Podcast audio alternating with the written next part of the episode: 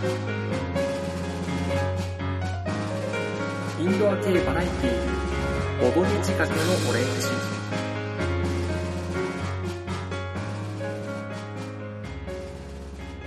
この番組はちょっと偏った知識を持つボードゲームショップの店員がボードゲームと好きなことについて語るややマニアックな番組です。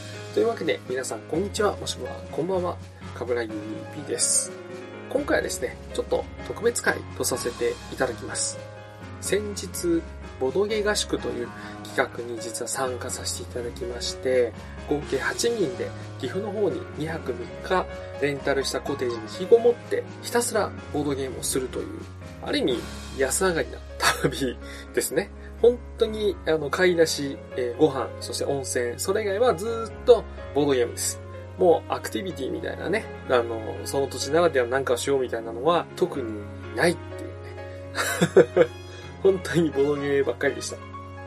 ちょっと個人的な話にはなってしまうんですけど、僕はですね、実はちょっと頭痛くなっちゃう片頭痛持ちってあるんですね。肩こりとかから来る、あの、緊張性の頭痛を持っていて、気圧がね、ちょっとあれだったり、まあもしくは長時間ストレス溜まったりすると、頭痛くなったり、すぐお腹痛くなっちゃうみたいなのがあるので、今回の旅もね、東京離れて、で、しかも今回結構やっぱ関西勢の方とかもいて、まあ言ってもイベントの時とかでご一緒させていただいて、ちょっとお話しするぐらいで、そこまでこう、しょっちゅう会ってるメンバーとかでもないところにね、まあ一人でそこに乗り込むわけですから、まあちゃんとね、準備はしました。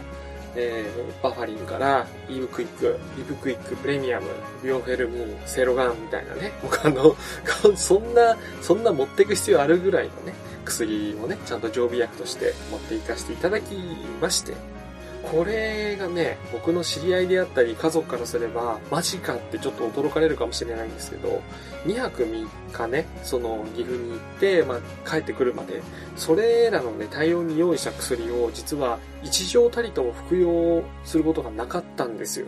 自分が一番驚いてるんですけど、そんなバカなっていう感じでして、ね、都会を離れた自然の空気とかもあるかもですけど、なんかね、本当に居心地が良くて、なんでしょうね。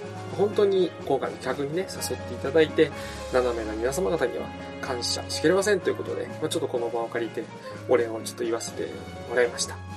でですね、まあ、参加者が実は全員ですね、ボードゲームのポッドキャストをやられている方々でして、で、僕以外の7人というのが、ホラボドのもみさん、そしてチュパミさん、豚の鳴き声より酢豚さん、アタックさん、そしてイカとリニョリのいかがわしいラジオよりイカさん、リニョリさん、そしてオケイさんと、この7人、そして私の合計8人でですね、まあ、騒がしい旅でしたよ。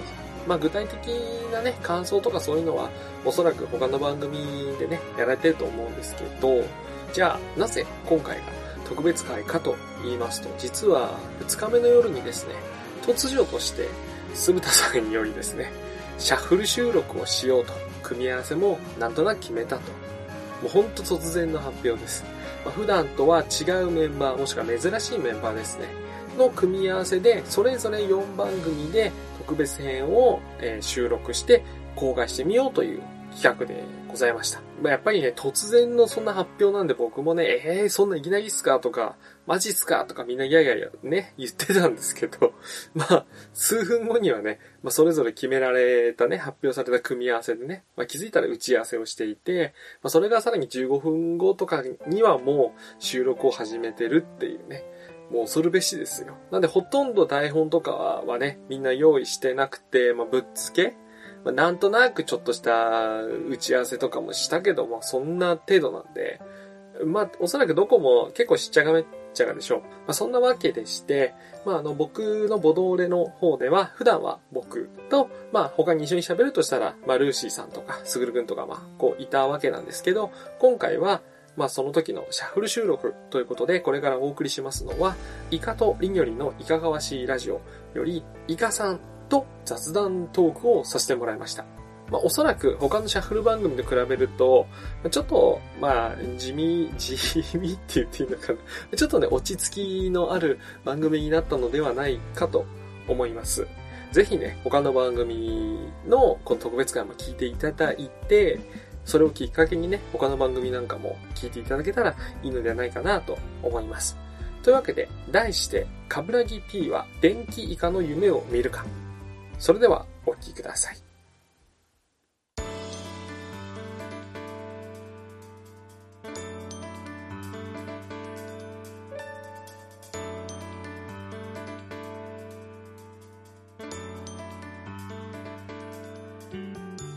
はい。では、ということで、えーと、もともと、シャッフル企ですね。画。はい。というわけで、こちらのタイトルは、まあ、せーのは途中でカットして消えるんで。せーの。はい。はい。カブラギ P は電気以下の夢を見るか。はい。っていう回。イェーイ。ね、現、えっと、現在、どういう状況かと言いますと、ちょっと僕から説明すると、ちょっとね、今回ね、ポッドキャスト4組で、キャンプうんしてます。岐阜にね。岐阜にキャンプ。で、めっちゃ面白いなと言いつつ、こう、その、来る前からずっと言ってた、こう、ポッドキャスターを4人、4人じゃ、えっと、8人をシャッフルして、あの、ラジオを撮ってみたらどうなるんだろう番組でね。うん。混ぜてみよう。ということで、今回、当日知ったけどね、僕。まあ、そうけどね、豚小屋の酢豚さんは、もうそういうこと言うのそう、で、ノリノリでね。そう、だからもうそれやったらいつも巻き込まれるのは分かってたんで、僕も覚悟してたんですけど、組み合わせがね、ススッと決まりまして、そう、今回なんとなくね、あんまり意外と絡みがなさそうなとか、ちょっと変わった人選？うん、をしてみた結果、ねカブラギ P と僕、イカが、はい。一回喋ってみたら、どういうことになるんだろうと。というわけで、ボドモレの中で放送されるので、はいまあ一応、手としては、はいえー、イカさん、イカとりにょにのイカ川市ラジオのイカさんが、はい。ゲストみたいねな、形になるんですけど、まあそういう体なんですけど、まあ、まあ、番二人、組風ね、二人でラジオやったら、らこうなりますっていうのをね、もしもボックス。もしもボックス、イフ箱、イ イフ箱。というわけで、番組始まりました。元ネタわかる人はね、そうですねちのボドレもまあ映画のタイトルとかをね、ちょっと元ネタにしているのそうで、ですね、ね SF 小説のね、今なんかエエグザイルみたいな。回りそうになりましたよ。はい、SF 小説の、あの、ねタイトル、有名なタイトルのね、一個ね、そうそうそうそう報じておりますので、そういう小説も買ってください。ええで、おそらく他の、えーシャッフル企はい。画の方は、しっちゃかめっちゃかでしょうね。まあ、相当面白い、確実に面白くなるメンツをね、合体させてますんで、うちあまりでそう、僕らは、ちょっと真面目な路線にね、ちょっとなりがち。なりますかね。なるなるよなってほしいですね。なろう。あのー、夏季現金ラジオなんで。そうですね。あの、今回僕らのテーマは、そうそう。僕らね、ちょっとね、辛口なことをオフラインでは言ってしまうタイプなので、言いがちって言っちゃまずい。言言っちゃわないですけど、まあ言ってる可能性あるので、今回ね、あの、それが炎上しないように、夏季厳禁というね、そう。あの、持ち込みはそういうのダメなんで、花禁止みたいになそうですね夏季厳禁でございますので、あの、はい炎上しないそう。ラジオということでニコニコ明るい炎上しないそうですね。あの、番組作りを目指しております。今回ね、火災保険にも入っておりませんので、あー、炎上保険欲しいな。炎上保険欲しいな。炎上したらね、なんかね、あの、毎日5000円ずつね、入院費としてね、いいな、いいな。炎上したら保険適用どこが、どこがやんだよ。えーななんやら会場とかですけど。なんやら、うん。というわけで、まあ30分ほどね、撮ってみようとは思うんですが、ちょっとね、夏季現金なのに、ちょっと切り込んでみようかなということで、マジで？えっと、僕ら二人から見た、今のボードゲーム業界事情。やばい硬い。え言うときますよ、夏季現金ですから ね。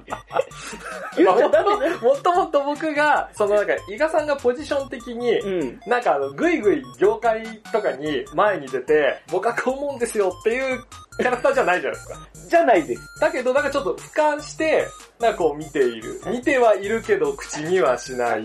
まあ、いつもね、カブラギ P のラジオ聞いてる方は僕はあんまりご存知ない、僕のことをご存知ないかと思うんであるんですけど、僕ちょっと20年ぐらいボードゲーム触ってまして、あの、アナログゲームも結局 TRPG とか、そういうのから数えると30年ぐらいはやってるので、そうなんです。プレイヤーとしては何気に、ポッドキャスト界隈の中でも、まあ長い、長いベテランなはずなんですよ。プレイヤーとしてはベテランで、それ以外のことは全然アマチュアなタイプなので、だからあんまり番組でも、ベテラン感が出ない不思議なね、こう魅力というかね、あるんで。まあ結局ポスト、ポッドキャストやっポスて、まあ、噛むこともありますってもう30も結構いい年なんでね、僕もね。あポストペットかな。ほっぺ振る。あの、紫、紫ちゃう、ピンクのなんかピンクよくわからないクマかウサギかみたいなやつね。あれなんていうキャラでしたっけね？もう覚えてない。あんなに流行ったのにね。夕方、夕方メールの時代。夕方ボトルメールとかの時代です。で、まあ30年ぐらいやっはいはい。ゲそのゲームは長くやってるんですけど、うんポッドキャストやり始めた2年ぐらい、ちょっと活動しだしたん、深くしだしたんがこの最近なので、僕も4、5年なんで、はいボードゲー自体は。昔からゲームはいっぱい触ってきましたけど、深いところは知りませんよの定義で、ただ、うん。年数自体は長いから、うんちょっとどんな風に最近について思ってるのかなっていうね、あー、なるほど。なんていうんですかね、今めっちゃ盛り上がってると思うんですよ、僕も。やっぱ盛り上がってるようには見える、イカさんからも。めちゃくちゃ、こんなに手に入りやすい世の中になるとは僕思ってなかった。ああ、そっか、手に入りやすいっていうのはあるか。もうめっちゃ簡単にもうインターネットで検索かけたら見つかると。うんうんうんうん。もう中古とかも売ってると。確かに。もうありえないっていうか、中古を手に入れようと思うと、ほんと古いゲームマとか、その、うん一つ手に買うとか、突然。あの、場合によっちゃ、まあ、どうやろう、RPG マガジンで2、3ヶ月に1回ぐらいは出てきてたかな、みたいな。これね、RPG マガジンって言って、多分今みんないくつかの、まあ、大多数の人が、ちょっと、あはてなが浮かぶ。あってなんか浮かる。その RPG マガジンっていうのは、あってはい、あの、TRPG やってる方で古い人は知ってあると思うんですけど、最近のね、ちょっとニコニコ動画とか、はいあのー、クテルフシアンが好きでっていう層と明らかに別の 高次元の存在ですよ。でまあ、ボードゲームも扱扱ってないか。一応、RPG がメインだけど、ちょこっと、まあ、ボードゲームも、あ、なんか、記事として紹介あったかな。ボードゲームというか、まあ、あの、小企画そうそうそうそうそうとか、あと何やろななその、みみんなメールゲームやろ。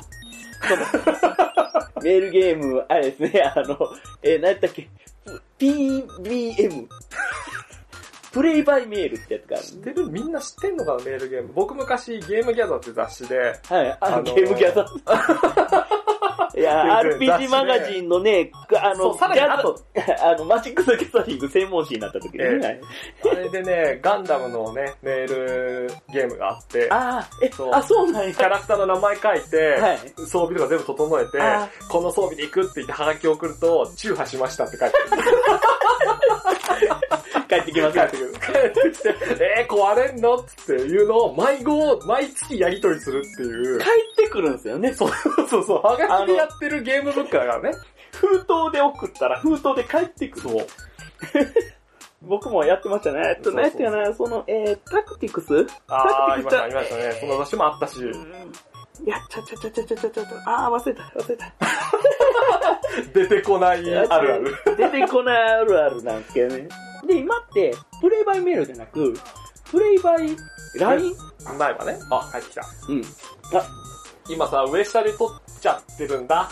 今、今編集点、今編集点。編集点、編集点。今収録してる。今撮り終わった撮り終わった。じゃあちょっと、あの、僕ら撮ってるんでちょっと黙ってここで見といてもらう え、結婚してるから、ちょっと。あ、もしくは風呂とか入っとってもらう。お風呂入ります。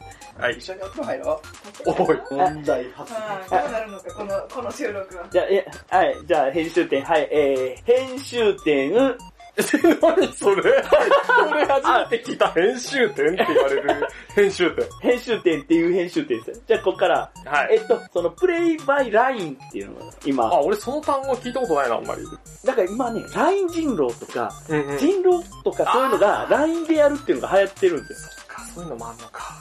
ちょっとうちの周りでもちょっとそういうライン人狼っていうの。があって、それをプレイバイラインっていう言い方したりして、プレイバイメール、プレイバイ E メールうんうん。で、電子メールでやるっていうやり方もあったりするんですけど、それの一個上を行ったプレイバイライン。なんかそういうのもあったりするんですけど、何の話してましたっけ？長いこと、この業界を実は見てきた体験したよっていうあところなんだけど、まあ僕もね、脱線好きな方だからずれるずれる。これね、多分ね、後半企画してること消えますね、これ。えっと、それで、まあ今の業界っていうのが、あの、ゲームとか手に入れやすいので、うん、そうそう、買いやすくなったっていう話がね、最初に出たよね。じゃあね、逆に僕ちょっとあんまり買わなくなってるんですよ、今。えー、どういうこと？買いやすいのに買わなくなる。昔ってメビウスさんからしか出してなかった。メビウスさんぐらいしか海外ボードゲームってなかったし、手に入れにくかったんで、その、メビウスさんが、だから出してるやつを全部買うんですよ。今じゃ考えらんねえな、で、全部出買う。てるやつをかき集めるんですよ。コレクター魂。で、今はチョイスできちゃうんで、うんうんうんうんチ。ョイスするってなると、やっぱり全部は買わないじゃん。より好みする。より好みすると結果、あんまり買わなくなる。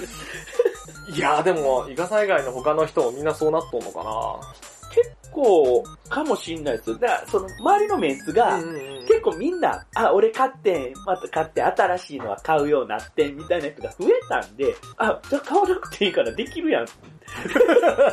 さらに、はいはいはいあの、はボドゲカフェとか、プレイスペースとか、ボドゲショップとか、もうい。いっぱいできてるか10ら、年以上前ぐらいって、どこで遊んでたりするもんだったんですかね？サークルっすね。サークル。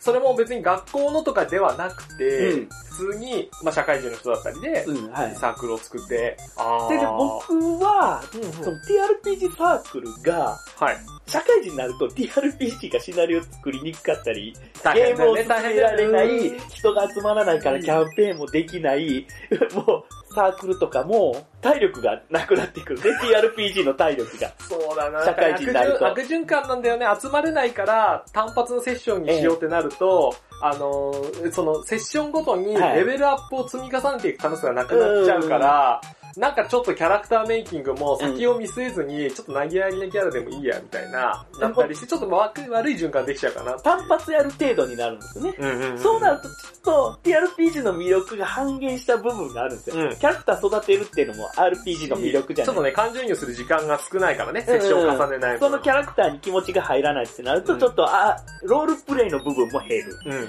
それとちょっと、そうなると、どんどん TRPG をししなくなっていく。うん。そうなった時に、ボードゲームっていうのは、持っていって、そこの、その場でルール読み合わせたら、うん。あの、できるんですよ。ああ、強いよな。まあ、それはわかりますねゲーム買って、シュリンクも開けずに、そこに持っていくんですね。えー、それで遊べます？それで、僕、もう、だから、あの、インストっていう言葉を知ったの最近なんです。え？どういうことです？インストっていうのがなかったんです。うんなんでかっていうと、その場で、あの、勝った人間が、シュリンク開けシュて、リンク開けて、ルール見て、タイル抜け、一個ずつタイル抜きながらうん、一行ずつ読んでいく。んです。ああ、今じゃ、あの、やらないっすね。読み合わせっていう言ってるんですけど、うん参加者全員でルールを覚え、同時に覚える。同時に、大体同じ学習量で覚えて、まあそうね、みんなその場で初めてみんなその場で開けてるからね。だから僕開けない、開けないで開けて、もうシュリンク、だからあの、トランプでイカ様なしねっていうレベルで、その場でシュリンク開けるんですね。そうそうそう。僕セーフティーシールをね。僕このゲーム見たことないからさ。ああ、でも逆に今もうボードゲームのオープン会とかだと、うんそれをやったら、お前ふざけんな言われかねないからちょっとできないそうそうな、今は。だから、その、うちわでは未だに読み合わせをやるんですよね。僕もクローズはもう読み合わせ。あくまで僕がうん積んでるゲームを消化するみたいな回になるから。それで、読み合わせの面白いところは、あの、インストを1、2時間かけちゃうんですよ、うち。重たいゲーム。あ、まあそうなっちゃうかなっていうのが初めてだもんな。で、インスト1、2時間かけても、このルールどうやこうやとか、いちいちちゃちゃ入れながらとか、説明でこうやってこまこうやって動かすんちゃうとか言いながらやってると1、2時間あっという間なんですうん。だからその、インストでバーッと説明しちゃってっていうのが、悪いことじゃないですけど、僕的にはちょっと寂しいな。あの、なんだかんだ解釈こうじゃねえとかはい、言ってるのも確かに楽しいな俺は、だから僕もクローズからそうですね。はい。だからこう、一日うんバーンと時間取ってて4人、いつもやる4人がいるんですね。集まって、だいたい重たいゲーム2つ、場合によっちゃ2つ目が終わらないで終わるんです。で、で、一人がうん、今、キックスターターでゲーム化、重たいゲーム買うの好きなので、そのゲーム1個で、インストとゲームやるので6そうだ下手すると時間とかかかるんキですックスターターってことは、和訳がない。よ。いや、一人が英語が、あ英語を訳して、その、かっちょいい。初めからもう全部やりたいなっていうタイプで。僕英語ができないので、それ、それやりたいんですけど、できないんですけど。だからうちメンバーが結構個性が爆発している4人なので。今ね、やっぱオープンのゲーム界だと、まあその自分で持ってきたものは、はい責任を持って自分でインストールして、はい。遊ぼうっていう、まあ暗黙のルールがちょっとできちゃってるようなんで、道はなんかもうちょっと気心知れるとうん事前に、あの、〇〇持ってくるんだけど、ちょっと自分じゃルールがわかんなくて、うんあんまりお断りをちゃんと入れないと、ちょっと、はいマナーとしてはどうかなっていう空気にはなっちゃってますね。そうなんですよ。それなので、ちょっとね、辛い部分があるんですよ。読み合わせの癖があるので。読み合わせたい。あー、でもわかるかまあでもない。で、いつも固定の別で集まると、次の回で集まった時に、ごめん、この間のあれ、違かった違かったわーって、まあそれはそれでいいんちゃうもういいからいいわ、今。そのゲームはそれやと。で普通にやだろう、だからあの時あいつすげえ勝つじゃん、みたいな。トリプルスコアつくんだよ。そうそう。こんなバランス悪いわけないじゃん、とか後でわかるやつ。そうです、そうです。あー、でも楽しいんだよな、それはそれで。だからそれも僕はボードゲームの楽しい部分の一つなんで、だからインストを受けるとか、そういう感覚しかない方は一度、あの、知らんゲーム一個を、これは読み合わせるから、そこで初めて開けるからっていうやり方、一回やってみてほしいんです。あー、うん、やってほしい。面白いと思うけどな。友達同士でまずやろう。そう気心知れそうた。それで目の前で一行ずつ読んでみると。うんうん。それやってもらったら、ちょっと、あ、なるほど、ちょっとなんか面白いなっていうのはあるちょっ。と、あの、あんまり良くはないけど、参加者全員がそうだと思ってやっていたルールだったら、うんそうそうそうそうまあ間違ってても、まあいいじゃんっていう。なんか、次ちゃんと遊ぼうっていう。インストする人の負担が大きいのがちょっと嫌なんですよね。あー、まあね、今のその、ちゃんと自分で責任を持つスタイルね。そうそうそうそう。うんそうやったら4人が4人で、1個ずつルールをこうやで、あそうやなって納得してやるかあーそれやら、ってほしい。それぞれがうん。解決してほしい問題を抱えて。そうそうそうそうそうそうそうそうそう。ほんでもういちいち1行ずつちゃちゃ入れるっていうか、こここうなんっていうのを質問いちいちしていくようなスタイル。そうすると、インストの時も質問できるようになるんですね。そのルールの疑問が、だから受け入れてると、ま、あの、いいんですよ、いいんですけど、うんうん言ってるわけじゃないんですけど、受け入れるだけやと、リターンあんまり得意じゃない人って多いんですよね。じーっと聞いてるだけの人とかって、インスト苦痛じゃないんかなって思っちゃうんですよ。あー、だからちゃちゃ入れにくい空気もあるかもしれないですね、うん場合によってはね。で、インストは黙って聞いててねみたいな空気もあるじゃないですか。けど、その読み合わせの場合、いくらちゃちゃ入れてもいいわけです。だって読んでる人も探り探りだし、そうそうそう上から読んでるし。バイじゃこの、こ読んだけどこれどういうことなんやろうって、読んでる方も意味がわかんねえんだよ、この行って言うと、4人で、とかね、あの、みんなで寄ってったかって、こここういうことじゃん、ああ、そういうことねって、じゃあ次の行読むね、みたいな。できると思うけど、僕、そう、ああ、なるほど、読み合わせなこ一回でもね、それやってみたらいいかなって僕は今話を聞いてて、うんすごい思ってきてて、はい。人によっては多分初めてボードゲーム会とか、うん。それこそボードゲームカフェ行くと、うん。スタッフの人とかが親切に全部教えてくれたりするじゃないですか。なんで、インスト、まああんまりインストされて当たり前ではないんだけど、うんそれに慣れちゃうよりかは、一、回自分でわけわかんないけどゲームを買ってきて、うん。みんなで読み合わせをすると、インストの苦労がわかるね。そうそうそうそう、インストする側のこの人たちって、この、なんだこれっていうちょっと変な日本語を混じってるものとかをうん読んで覚えて、うん。人によってはサマリーとか作ってくる人いるじゃないですか。うん。自作シールとか。はい。あれをやってるんだって、ちょっと身をもってちょっと知ってからのが、面白くはなると思うかな。あーうん。でちょっと話戻すと、その TRPG が疲れたのはマスターの負担がでかいからだ。あー、そうやね。っていう話をしたのと、一緒の話で、インストで前準備してこなあかん苦労を一人に負わすのはなんかな、みたいな。それね、あるなそうすると重たいゲームね、多分ね、あんましなくなる。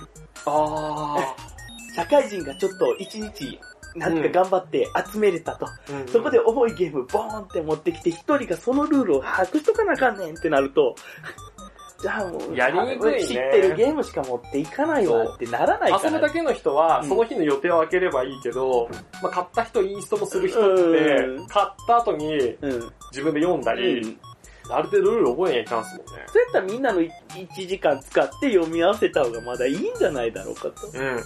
思うんですよね。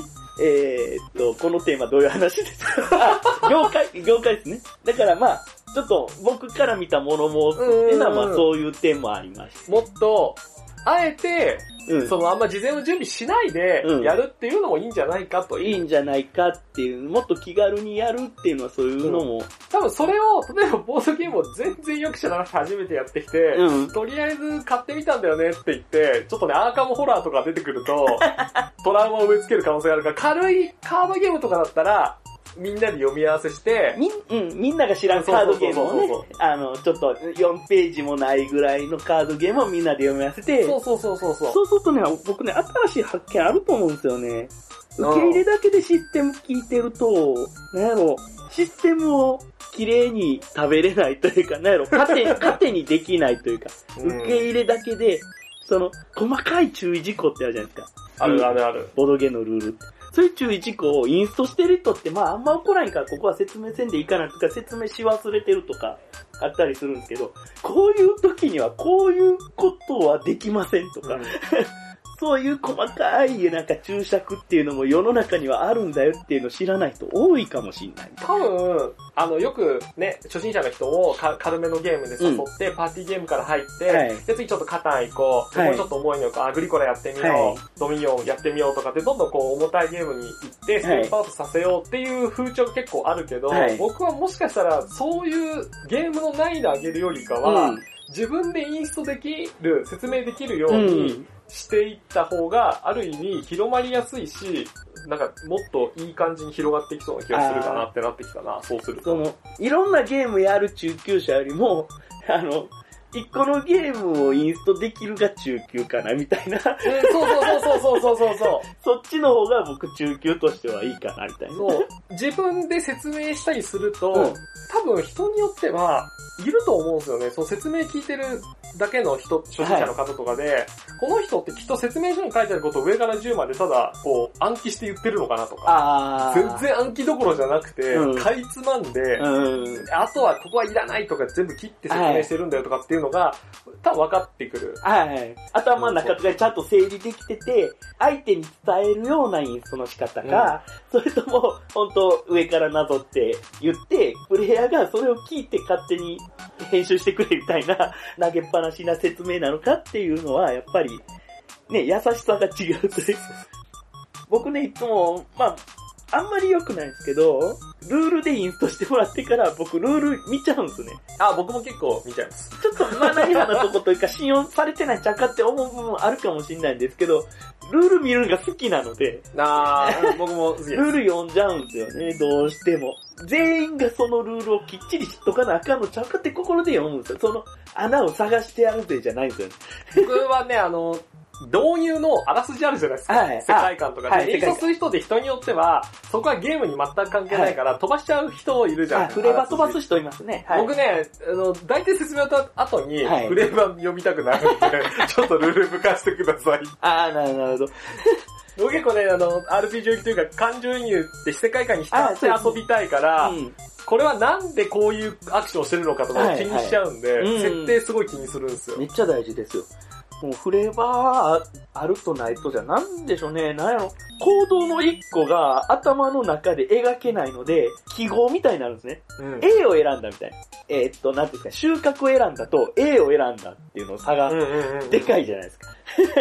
収穫って頭の中で収穫ってなってるのに、あの、A を選んだ A になったら1点もらえます。うん、どういうことなんだろうって、ね 気持ちがあんま入らないじゃないですかね。ね、ルールも、ちょっとその辺が紐づいてないと疑問に思っちゃうアクションとかもありますもんね。なるほど、なるほど。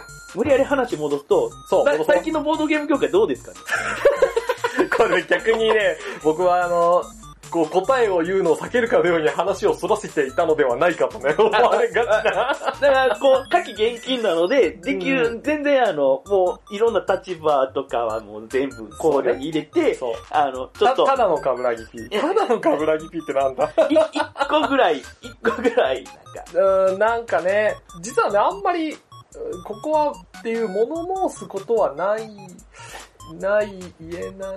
ど、あーなるほなど。どうなんですかねこのスピード、あ成成長の具合？あの、加速してほしいのか、あの、ちょっと、急ぎすぎなんじゃないのかなそれともそれよく言われますね。このペースが良くないっていうと、その、はいあのー早すぎるはい部分の勢いってすぐ落ちちゃうとか、はい止まっちゃうとかってよく言われるけど、はいい、や、僕はいいかなとは思ってますよ。このまままっすぐ、まだ足りねえあれ、これ以上速くなるのはちょっと怖い。間に合わない感じがね、僕もね、このペースは別にいいかなあってーこのまま。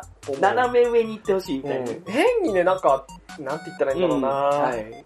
もうちょっとよ、ね。抑制するって言い方も良くないけど、ちょっと自重しようよみたいなうん。感じで、ちょっとお互い、こう、下から行こうとはちょっと抑えめで行こうってしちゃうと、その火を弱めたまま、勝手に消えちゃうんではないかという気は僕はしちゃうんで、いびつなままでもいいので、この大きさでも保とうよみたいな感じですかね。だからこう、いびつな部分を削って丸くする方法もあるし、いびつな部分を伸ばして、それを大きくする方法もあるじゃないですそう、僕はどれをとってもいいかなと、それも一つのはいボードゲームの、まあ魅力だし、遊び方だし、いいとこだし、悪いとこだしとかいろんな解釈できるんで、か。だからあまり削ったり増やしたりせずに、そのままのものを大きくなっていったらいいかなって感じですかね。うん、その、うん、だから、あーいや、やめよう。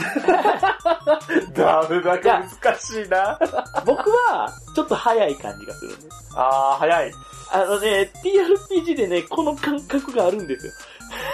僕は逆に TRPG 今頑張ってほしいんですよねいや。TRPG がその二十何年前とかの時に、うんうわって言って、うわって下がったんですよ。そう、あの、一部の人でね、言われ、冬の時代とかね、言われてたやつね。あの感覚がちょっとね、また来るのではない。ちょっとこの場でなんて言っちゃいますけど、それがありそうで嫌やからもうちょい、もうちょい落ち着いてくれって思ってる部分ないことはない。みんな一回後ろ向こうか。一回休憩しようか。一回土台をちょっと整えようかみたいな。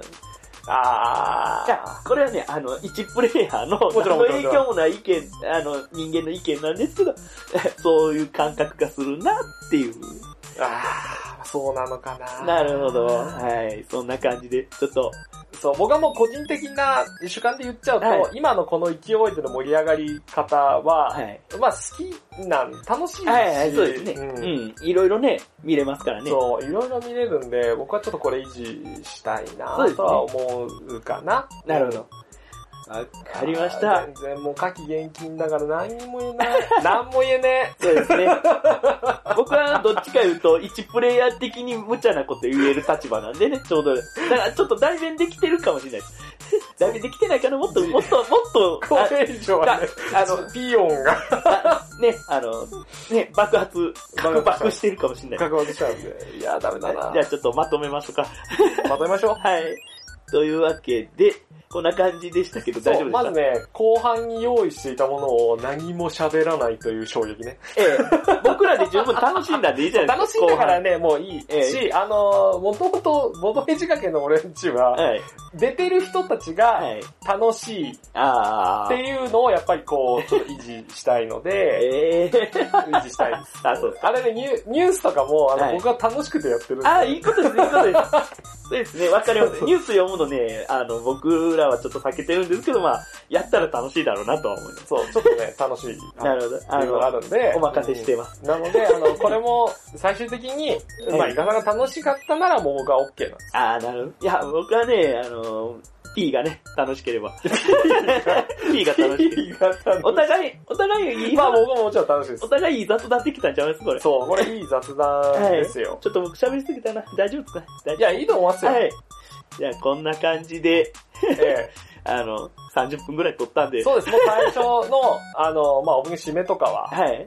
適当に。あ、お願いします。はい編集能力を。まあ、ぜひ、ね、これをきっかけに、イカとりのりのいかがしラジオをね、聞いていただいたり、おしていただければと。す。はい。そしてもちろんね、今回、シャッフル企画なんで、はいおそらく、えー他の豚の鳴き声ファン、はい。えー、ホラボのファンとか、はいい、ろんなファンが、こう、入れ替えで聞いてくれてると思うのそうですで、ね。はい。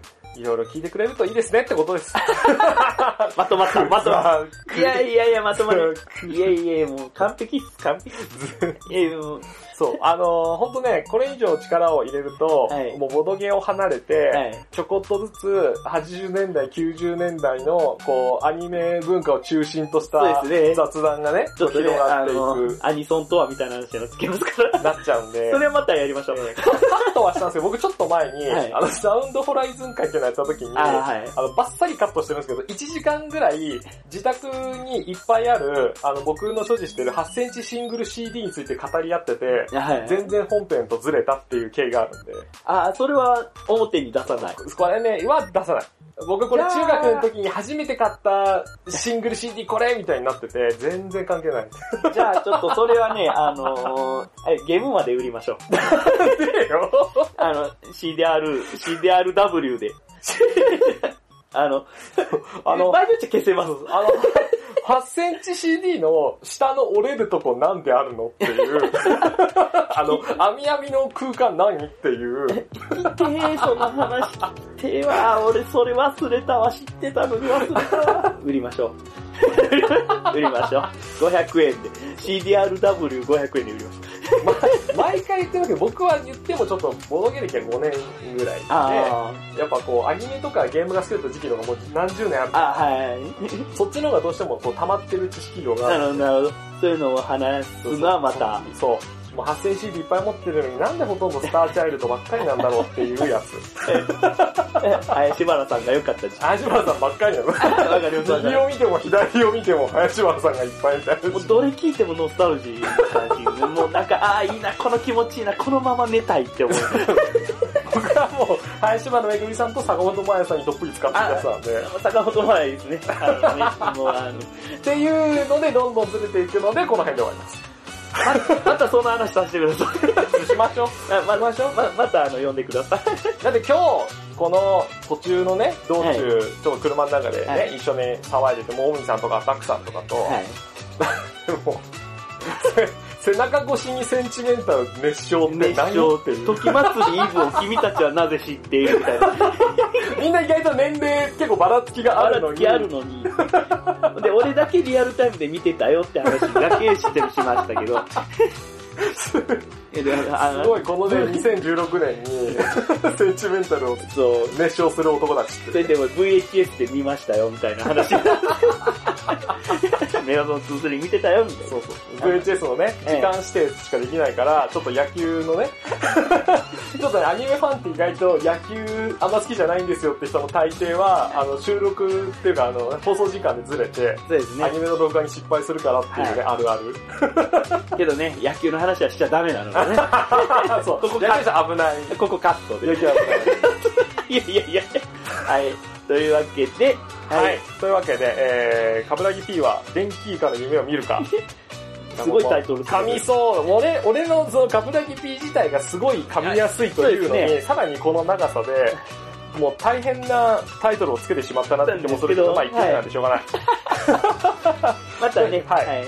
またちょっと機会があれば、ぜひぜひやお話ししましょう。楽しい。お願いします。はい。で、まああの、この旅行自体まだ後半が続きがね、僕たちあるんで、これからちょっと楽しませていただきます。はい。はい。というわけで今回喋ったのは、カブラギ P と、えー、イカでした。はい。ありがとうございました。ありがとうございました。はい。はい失礼します。お疲れ様です。はい。